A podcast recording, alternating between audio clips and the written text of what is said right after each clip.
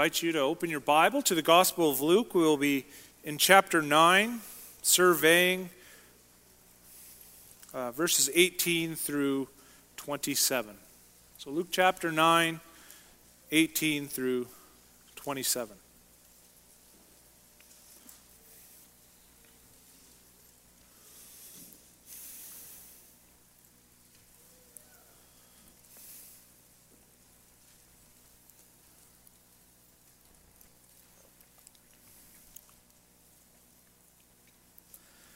Now it happened that he was praying alone. The disciples were with him, and he asked them, Who do the crowds say that I am? And they answered, John the Baptist.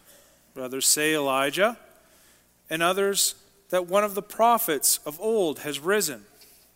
Then he said to them, But who do you say that I am?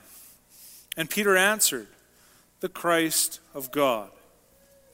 And he strictly charged and commanded them to tell this to no one, saying, The Son of Man must suffer many things and be rejected by the elders and the chief priests and the scribes, and be killed, and on the third day be raised. And he said to all, If anyone would come after me, let him deny himself and take up his cross daily and follow me. For whoever shall save his life will lose it but whoever loses his life for my sake will save it. For what does it profit a man if he gains the whole world and loses or forfeits himself? Whoever is ashamed of me and my words, of him will the Son of Man be ashamed when he comes in his glory and the glory of the Father and of the holy angels. But I tell you truly, there are some standing here who will not taste death until they see the kingdom of God. So far, the reading of God's Word.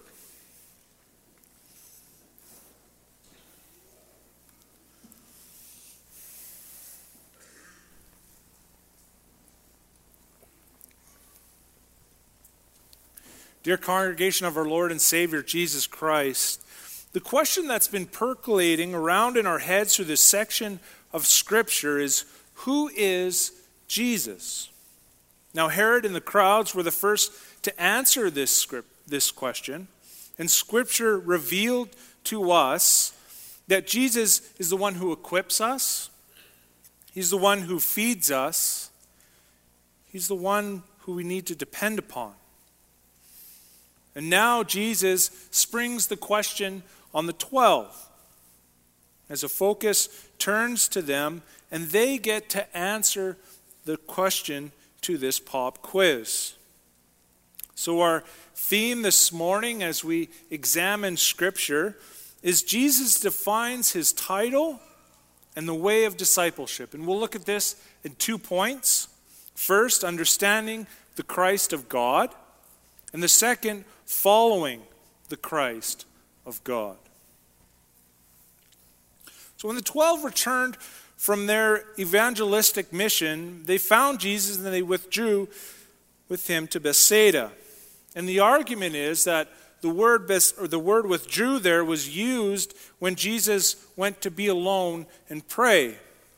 Now, if Jesus intended to withdraw to be alone and pray with the disciples, we do not know that for sure, but we see that in the text as it picks up Jesus praying alone, and the disciples were with him.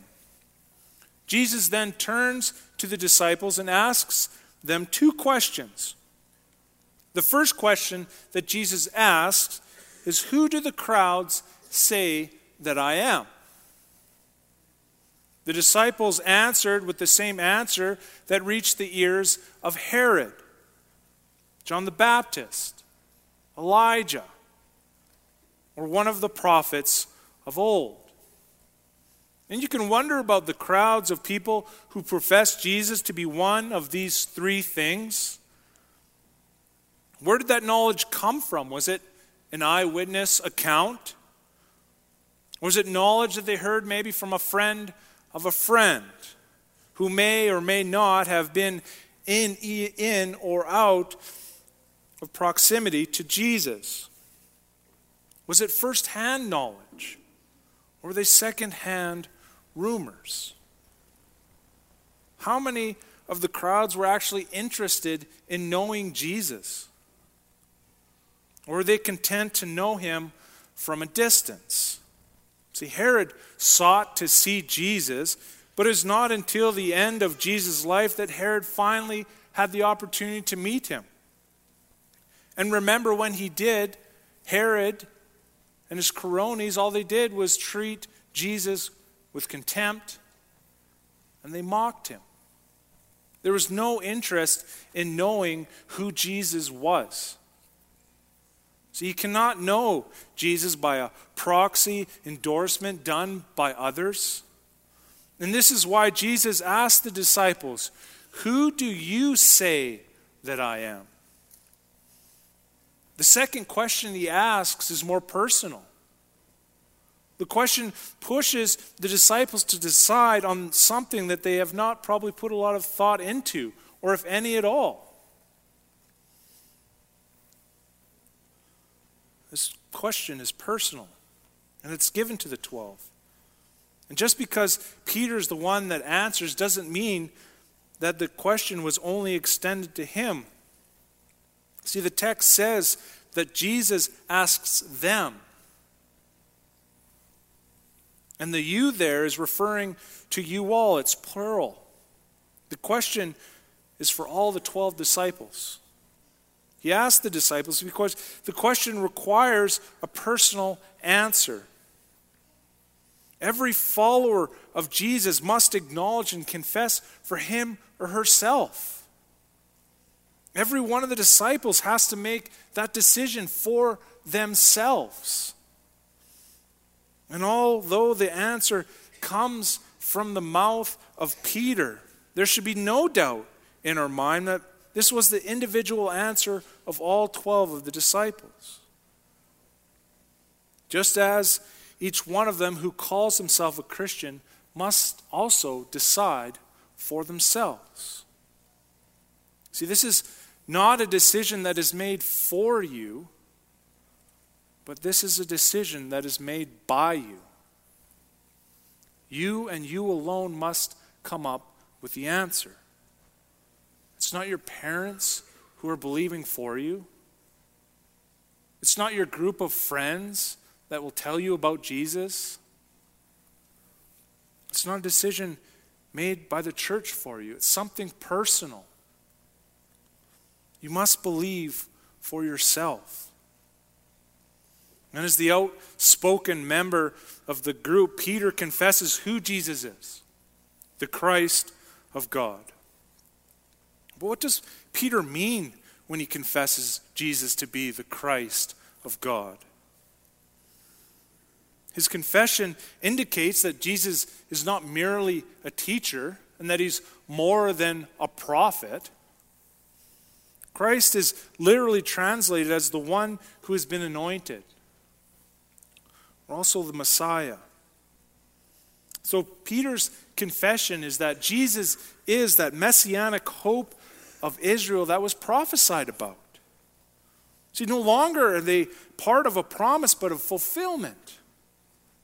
And that answer is personal. It takes faith and a certain amount of risk. Like any commitment, a certain amount of risk is involved that cannot be achieved just by knowledge alone.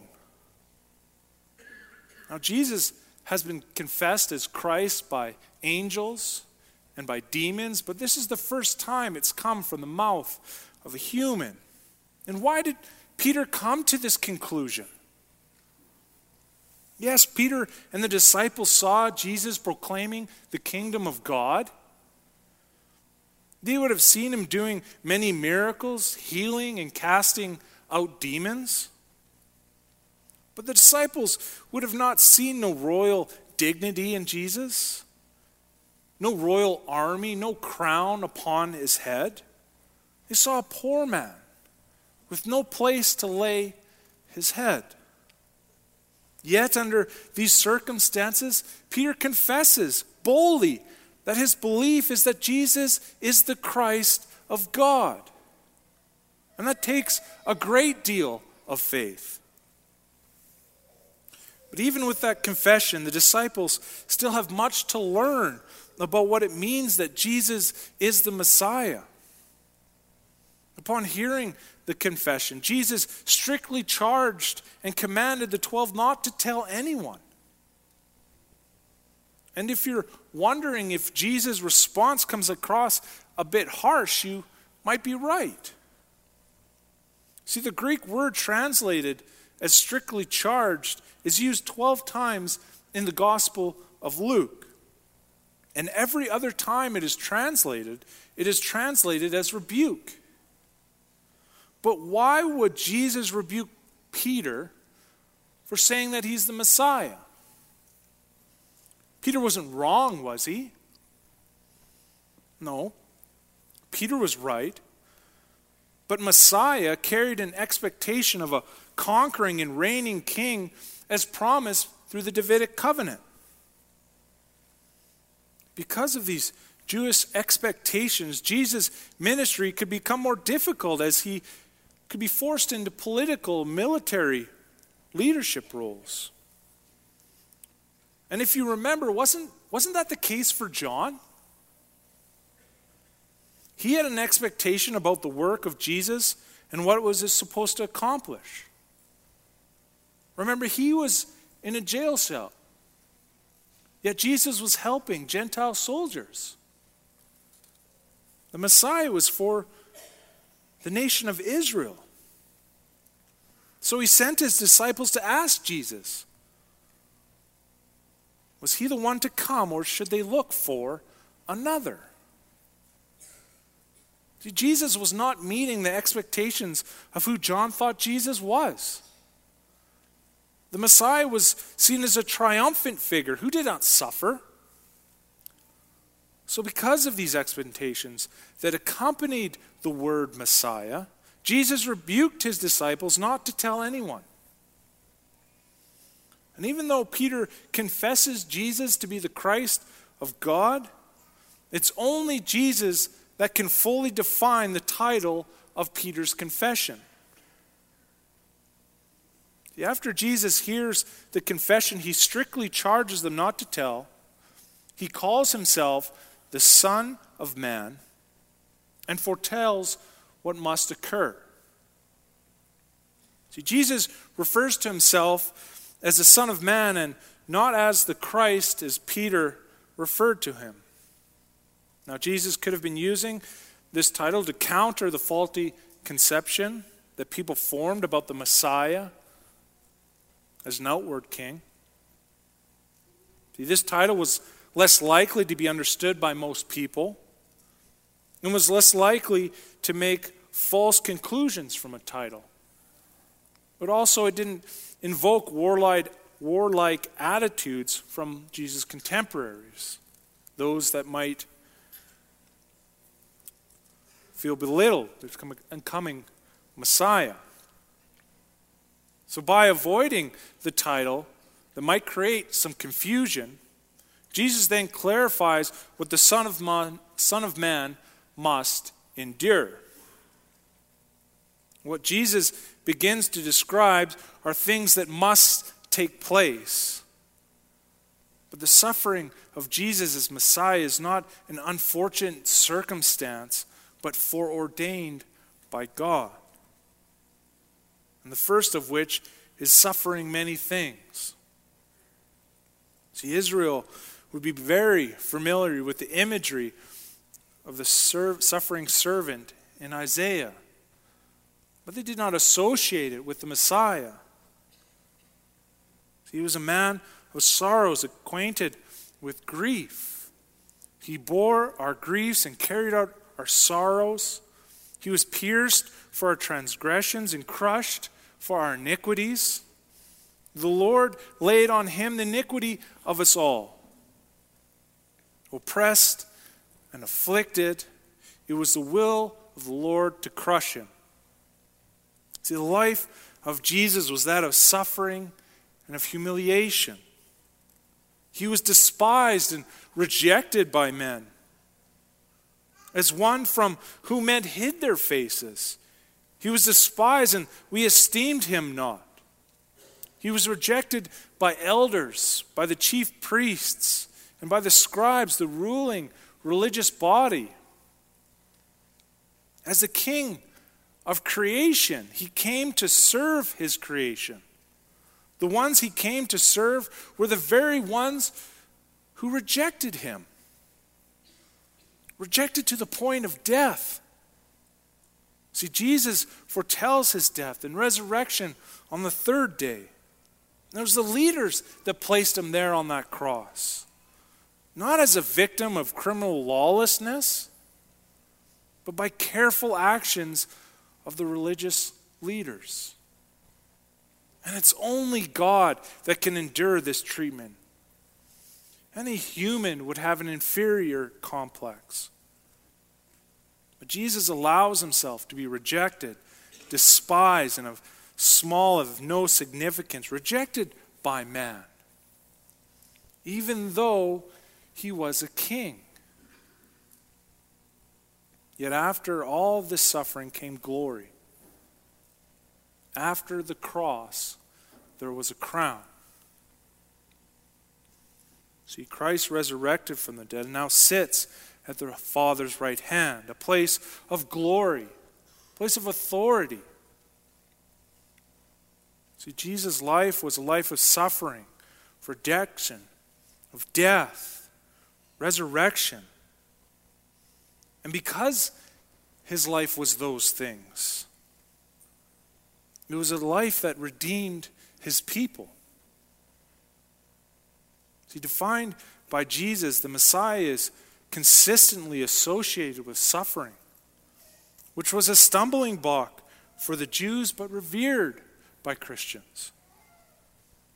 And there's no greater tragedy or error of judgment than underestimating who Christ is. He is more than a mere teacher, He's something greater than the prophet. He is the Christ of God. The disciples needed further instructions on what Jesus, the Messiah, would be and what was in store for those who followed him. It was a journey through rejection, exaltation, and glory. But before glory, they're about to embark on a road of suffering. See, Jesus has been teaching the disciples about a dependence upon Him for all that they need. And the lesson now extends to anyone who chooses to follow Him.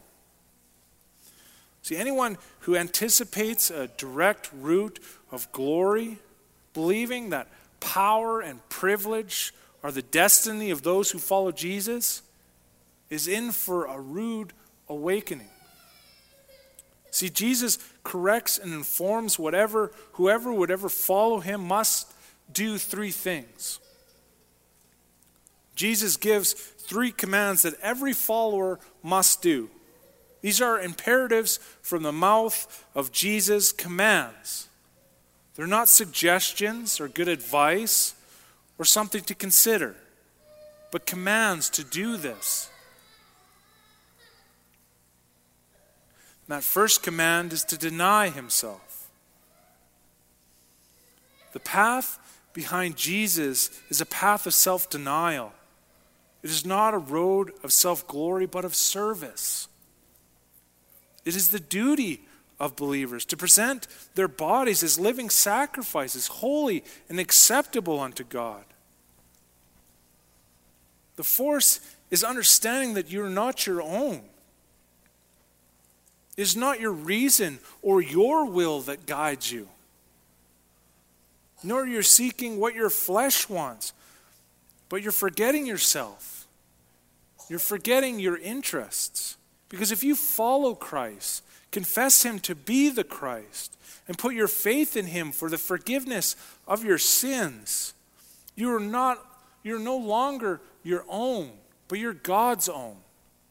You've been bought with a price. Therefore, His wisdom and His will have to guide your actions. Every part of you is directed towards Him. Everything that you are is His. Remember, even your talents and your gifts are not because of your own doing, they're gifts of God. Gifts that are best used in the service of God and of your neighbor. If you are to be a disciple, you must remove yourself. Because disciples cannot respond to their own personal will. Disciples respond to the will of God. God needs to direct you. You are unable to direct yourself. Your direction leads you to using your gifts selfishly. And denying yourself and living for Christ is the first command if anyone would come after Jesus. Now, next, after Jesus removes something from you, he adds something to you. He commands you to pick up something. Something you're supposed to pick up daily. It's your cross. Picking up the cross implanted a vision in the minds of those in Jesus' day that might not be instilled in our minds today. First, we should know that there are no survivors of a Roman crucifixion. Therefore, the cross represents a total claim on your life. There was no escape. Second, it displayed a person's humiliation in their crime before the state. It publicly displayed a person's submission to the state as they bore their punishment. And just as the cross showed submission to the state for the Christians who pick up that cross show a submission to Christ. It means one has died to the world and is separated from the world's lifestyle and the world's values. And this is harder than self denial because it's preparing for a life that is hard, a life that is difficult, a life of labor full of constant grief. See, your Lord's whole life was a perpetual cross.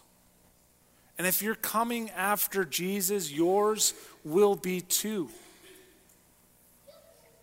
And it has similarity to Peter's confession because it's personal.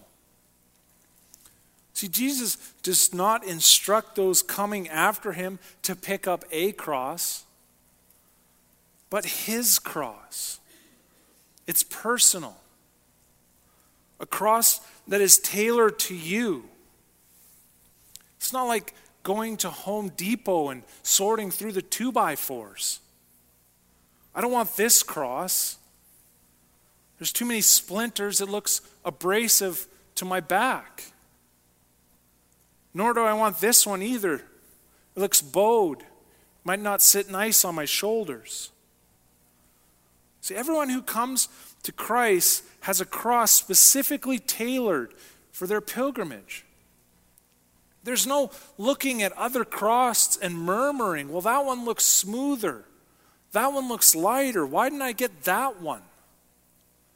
That's not your cross.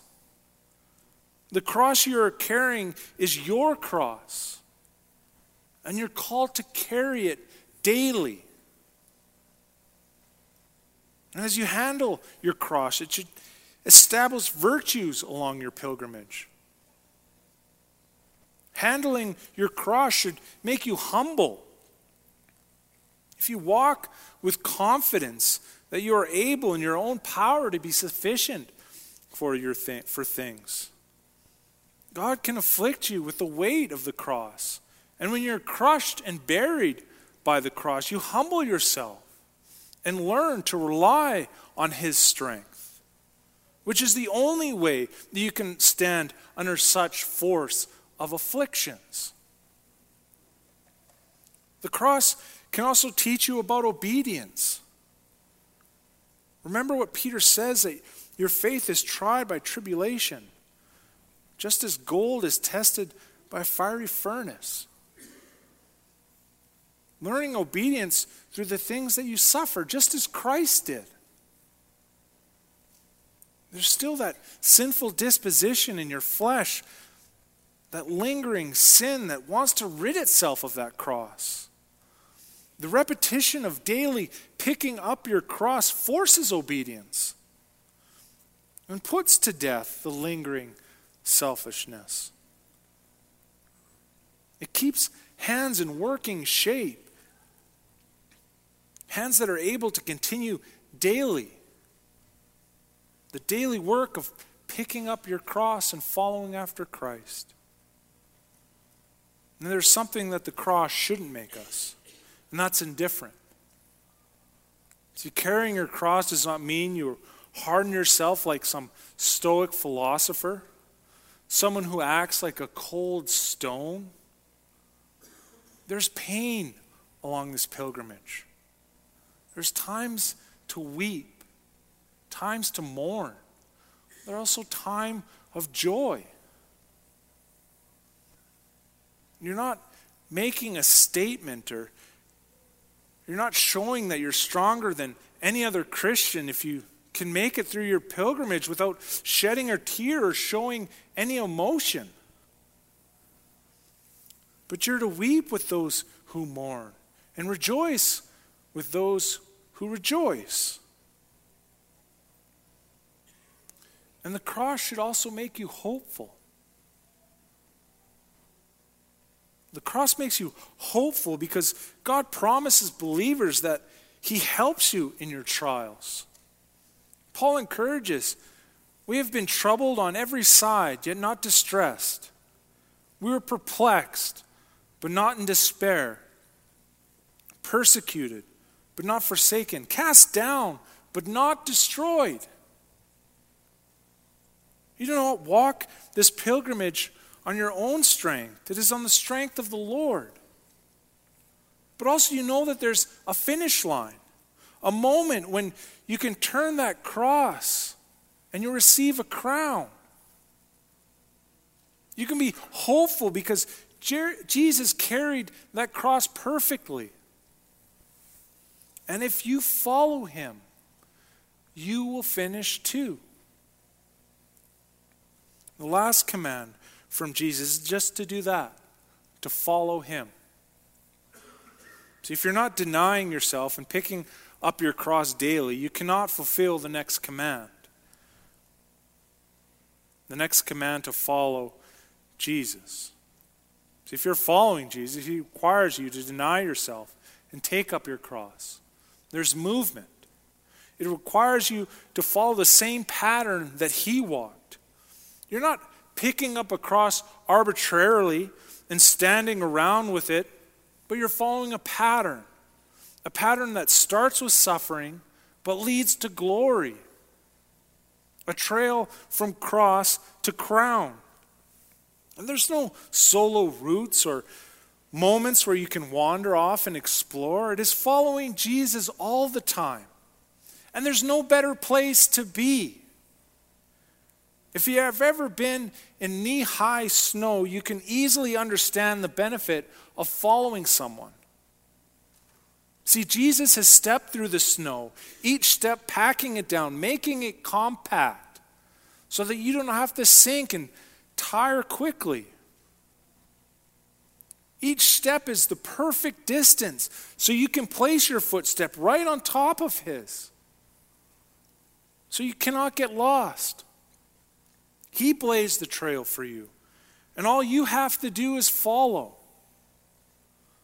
But if you're too proud to place your foot in the footprint of Jesus, you will not find a crown at the end of that trail. See, when you come after Jesus, there's a choice. It's not a both and, but rather an either or. It is either Jesus has total claim on your life or he does not. You cannot have one foot on each side of the fence. Jesus Christ claims your whole person. And if the commands of Jesus sound challenging and leave you worrying about following him. Jesus does not leave you without refocusing your perspective, helping us to understand the benefit of denying ourselves and taking up our cross and following him. First, Jesus says in verse 24, Whoever would save his life will lose it, but whoever loses his life for my sake will save it. And this is a paradox that summarizes the last three commands of Jesus.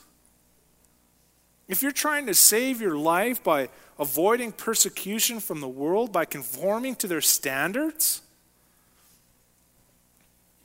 in order to save your life, your life will be lost. But the Christian life is just that it's forsaking your life, denying yourself, picking up your cross, and following after your Lord. It is a momentary loss given up for future gains. Suffer now, surrender your life, and your life will be saved. Jesus follows up with a rhetorical question that further demonstrates his point in verse 25. For what does it profit a man if he gains the whole world and loses or forfeits himself?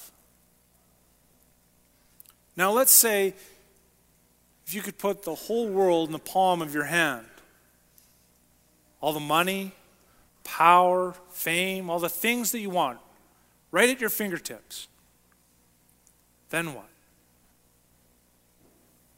Then what? You live comfortably for a certain amount of days, unknown to you? Then what? See, to trade to gain the whole world for the sake of your soul is a losing proposition. Trading momentary comfort for everlasting anguish is a bad deal. And this is the picture that Jesus paints in verse 26. Whoever is ashamed of me and my words of him, of him will the Son of Man be ashamed when he comes in his glory and the glory of the Father and of the holy angels. See, actions have consequences, and those too afraid to confess Jesus will reap what they sow when the Son of Man comes in all his glory. The picture is a tragic one. When Jesus comes and reveals who has the real advantage, it will not be those who cling to their life, trying to gain the whole world, and who are ashamed of Christ. There is no advantage to that way of living, to that system of life. But all those who ally themselves with Jesus will experience the kingdom of God. See, in Jesus' last encouragement is found in verse 27, ensuring that the kingdom of God will come soon. So close that there are some there that will not taste death until they see it. Now, scholars will spill plenty of ink over what Jesus meant by this.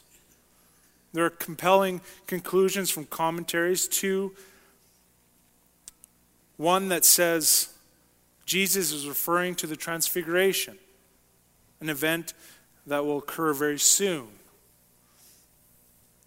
Or others point to the resurrection, ascension, and Pentecost events found at the later part of Luke and the beginning of Acts. But the encouragement is not found if you can properly discern what Christ meant by this statement, but rather that the wait is over. It is no longer a time of promise, but it's a time of fulfillment. The promised one of God is here. And this is an encouragement we get to see because of our perspective in redemptive history. Jesus Christ died and was raised victorious. He sits at the Father's right hand in all power and glory, waiting for his return.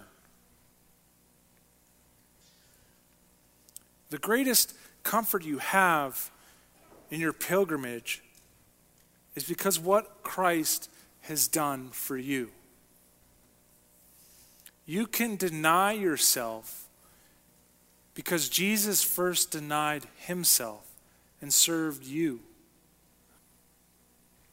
You can pick up your cross because the Lord carried his cross perfectly so that you don't have to worry about carrying it without fail. He's done that for you. You can follow him because he first sought you out.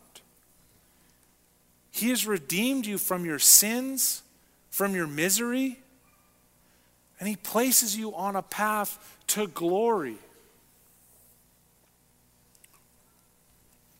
Dear congregation of our Lord and Savior Jesus Christ, who is Jesus?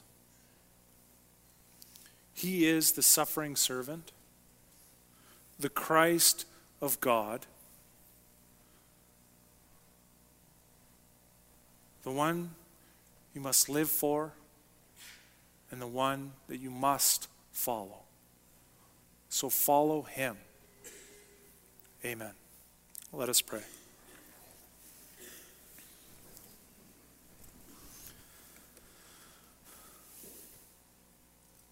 Heavenly Father,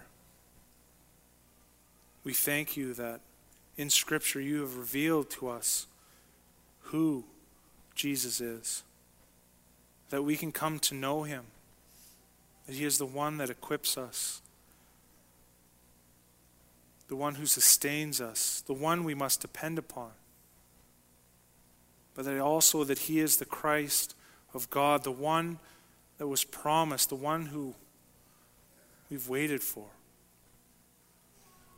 We thank you, Lord, that He is someone that we can follow and someone we can live for. That we have the strength to deny ourselves because Christ first denied Himself. That we can follow Christ. And we know that following Him, although hard, and although there's suffering, and trials and tribulations, but that it's a path that leads to glory.